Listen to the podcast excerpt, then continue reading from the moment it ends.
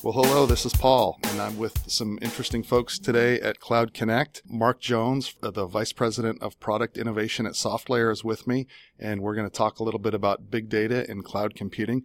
Um, Mark, maybe you could introduce yourself and SoftLayer a little bit more than that. Absolutely. This is Mark Jones. I'm the VP of Product Innovation for SoftLayer. What that really means is I've got a very cool job. Um, I have a, a, team of engineers, architects um, that focus on R&D and new product development and we do a lot of uh, research into kind of what's coming next and how we can um, take what's going on in the industry and apply that at SoftLayer.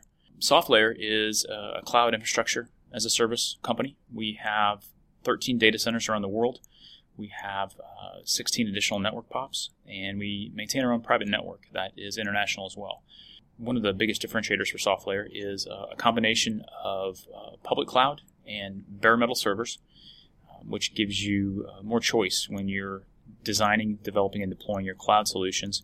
And then being able to marry that with our international network. So every data center is interconnected with our private network, which again gives a lot of choice on how you design and deploy uh, your architectures on our platform.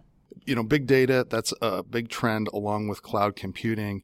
And I hear a lot of people talking about trying to do big data activities within cloud environments. What sort of things is SoftLayer doing to support big data for, for your customers? So we've really been focused on performance, uh, really looking at our entire platform um, as the performance platform uh, from a cloud computing infrastructure standpoint. And what we've seen is with our customers and with customers that are uh, coming to us from other public cloud virtualized environments, is performance is key uh, particularly around big data. And um, they're hitting some sort of a ceiling or a wall with the availability of options, whether it uh, is compute itself, actual CPU, uh, storage subsystems, and the I/O associated with that, or network. So we've really been focused on uh, education around uh, not only our public cloud offering, but our bare metal servers. And with bare metal servers, um, you have a lot of choice in how you configure those deployments. And first of all, there's no hypervisor involved with that um, unless uh, a customer wants it to be there. But most of our customers opt to just deploy uh, a standard OS, whether it's uh, Ubuntu, Debian, CentOS. So you take the hypervisor out of it, and um, which is going to give you pretty much every ounce of performance that you can get out of that server. And then with that, there's a lot of customization that can occur with bare metal server. So it really, um, I mentioned choice. We're really about choice in customers designing and deploying solutions that they need for their applications, as opposed to having their applications be dictated by what's available to them um, from a product offering standpoint. So with bare metal, um, customers are able to select uh, specific CPUs depending on how many cores they want or need for their applications. They have more options from a memory standpoint. So, you know, starting off with your low end 8 to 16 gig of memory, but being able to go all the way up to 256 um, gig of memory or even above that. And then from a disk standpoint, having the options to go from you know kind of traditional spinning disk of SATA um, to SAS for a little bit faster performance, and then for the ultimate performance going SSD, and then being able to have RAID options on top of that. And then from a network standpoint, being able to choose from one gig, uh, bonded two gig, or even 10 gig.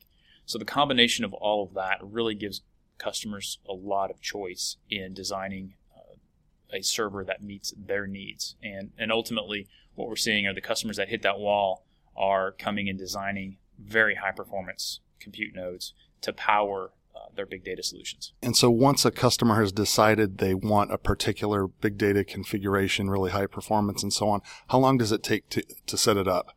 Our standard provisioning times are two hours or less for bare metal servers. Um, if it's a if it's a high degree of customization, it may be up to four hours, but our standard delivery times are around two hours or less. And what we've seen is, you know, traditional public cloud, our public cloud, five minutes or less to get those compute environments spun up.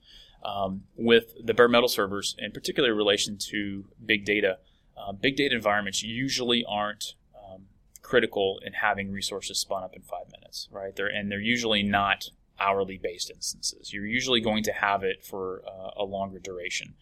And so, um, having those, having two hours or less provisioning times from big data um, has actually been um, kind of eye opening for our customers to be able to get that much customization and that much performance in a server delivered in that amount of time. And it seems like there's a couple camps that I've heard arguing on um, bare metal versus virtualized servers. It seems like there's one camp that says, "Oh, you don't need bare metal anymore. You, you know, virtualization should be in everything you have." Um, but then the other camp says, "Hey, there's some advantages to bare metal." So, what are your thoughts on that? Um, you know, I think we we actually probably fall into both camps. Um, what we see is um, a hybrid compute environment. So we have a lot of customers that take advantage of our public cloud as well as our, our bare metal servers, um, and putting their that compute to use again for what what meets their needs. So they may leverage public cloud for their web tier um, or for their application tier, but have their databases, whether it's traditional RDBMSs, whether it's MySQL, uh, Postgres, or uh, the newer NoSQL options, um, Mongo, Cassandra, Hadoop they tend to put those all on bare metal because those are really high performance and they want to make sure that not only do they have the scale out capabilities, um, but that within each each node of that um, deployment that they're getting optimal performance. So so we definitely see um, a mix and match. And what we've really been talking to our customers about is understanding the the benefits of each options, public cloud um, or bare metal server, and then deploying that aspect of your architecture um, to the appropriate compute resource. And it, it, seems like it's kind of one of these recurring themes in IT where people say, well, is it this or that? Is it bare metal or virtualization? And, you know, there's instead of or, there's and. I like the and approach that, that you guys you know, talk about there. Um, and another one I guess I've heard is, well, I mean, we're talking about big data, but there's also maybe a multi-tier application where somebody has a relational database and they want that um, r- running in the back end on bare metal. So you, you guys uh, su- support hybrid across the same application, right? Yes. Yeah. So um, we um, really look to empower our customers and, and let them decide. And so um, it's really you know, again, a strong selling point of our platform is our customers get to choose what they, you know, obviously what they're deploying on our platform, but but how and where they deploy it with us. So um, they can deploy webheads in San Jose and in Washington D.C., but have their their data stores in Dallas and all communicating on a private network. And so um, choice is key, we think, in scaling out an architecture. And it shouldn't just be um, here's a public cloud and do everything that you want to do with that. Um, you know, customers should be uh, should have a say in, in how they do their deployments. And you know, again, I guess on this question about bare metal and virtualization, I think we were talking a little bit earlier about some benchmarking. What sort of um, things have you learned through benchmarking on bare metal versus virtualization? So in uh, December of last year, we launched a uh, a big data solution uh, with 10gen uh, for MongoDB, and uh, the goal of the project was to make it easier for customers to design a MongoDB deployment and to make it easier for that deployment to effectively get provisioned and up and running um, as uh, painlessly as possible and as quickly as possible. And so uh, customers are able to design the servers of their choice and to put them in the data centers that they choose. And when they complete that configuration and effectively hit the order button, um, we do all of the provisioning, not only the hardware and the operating system, but now we do MongoDB. We worked with 10gen. Uh, we tuned, you know, a couple of tuning parameters on the OS, as well as um, best practices on the MongoDB setup. And and again, that's a deployment that you could have two servers in Dallas and one server in San Jose. Uh, we'll provision all that two hours or less. You have a fully functional replicated MongoDB environment. So as part of that product, when we launched it, we wanted to understand the performance characteristics of MongoDB uh, on bare metal as well as on uh, public virtualized cloud. And what we found is that the overall performance of uh, MongoDB on the, bare metal servers was uh, was higher performing and it was much more uh, consistent. And uh, so we tried to, to match like for like specs as best as possible um, between between the two. And um, so we, we we knew going into it, or we felt strongly that the bare metal server was going to outperform um, it's a single tenant environment. And so, again, you have every ounce of performance that that server has available to you. So we took a look at um, the performance benchmarks, and one of the things that stood out to us was relative standard deviation. And what we wanted to see was what does the consistency of performance look like on bare metal servers as well as the public virtualized cloud. And what we what we found with the bare metal server is that relative standard deviation was very low, which means that you had a, a pretty tight um, high to low point um, from a performance standpoint, which gave uh, strong consistency. So not only were you getting high performance, but you were getting extremely consistent performance. So you didn't have swings um, where you might have uh, noticeable slowdowns in an application. On the public virtualized cloud, that relative standard deviation was extremely high. Um, the swings from high performance to what we could really equate to low performance could be pretty substantial at times to the point where you would see uh, degradation in performance of your application or your service that, that uh, you provide. And so, as we talk about the benefits of big data solutions running on, on bare metal servers, um, you know, those are really the two key points that we hit. Performance, you're going to get better performance, but also you're going to get better um, consistency, which can be as important from an end user experience standpoint as ultimate uh, performance could be.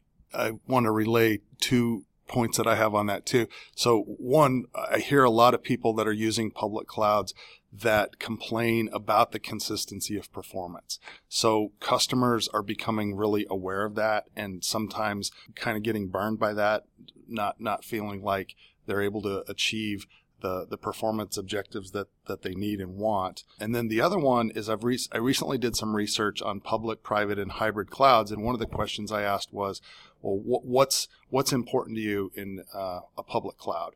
And performance was really pretty high up there interestingly, I, I, did go ahead and ask them, well, what about consistency of performance? And it was just a little bit higher, actually.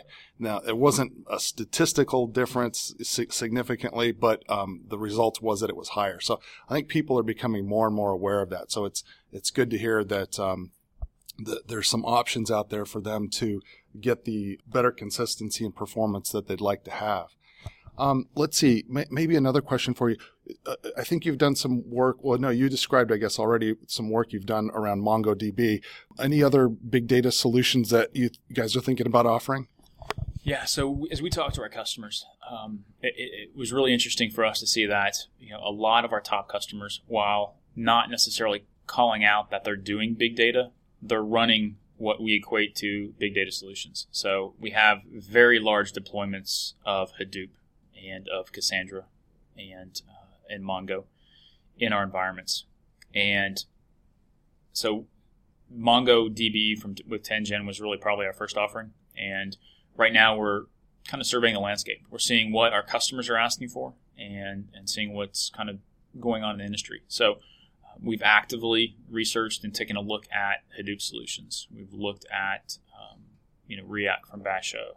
We've looked at Cassandra and so nothing definitive at this point, but um, we're, we're, definitely aware of um, most of the major players in the big data space. And really the key for us is talking to our customers and understanding what they would like to see from us in that space. And, and what's great for, with us is, is learning from our customers. Uh, as I mentioned, we have customers that have, um, you know, Hadoop deployments that are hundreds of servers. And so we get to learn, you know, what the strengths of it are and and what they would like to see improved from a from a product experience standpoint. And so that's kind of the phase we're in right now is, uh, is a lot of learning and uh, and then we'll we'll put that learning uh, into some product development. Well, Mark, thanks so much for taking the time today. That was really informative. All right, thank you.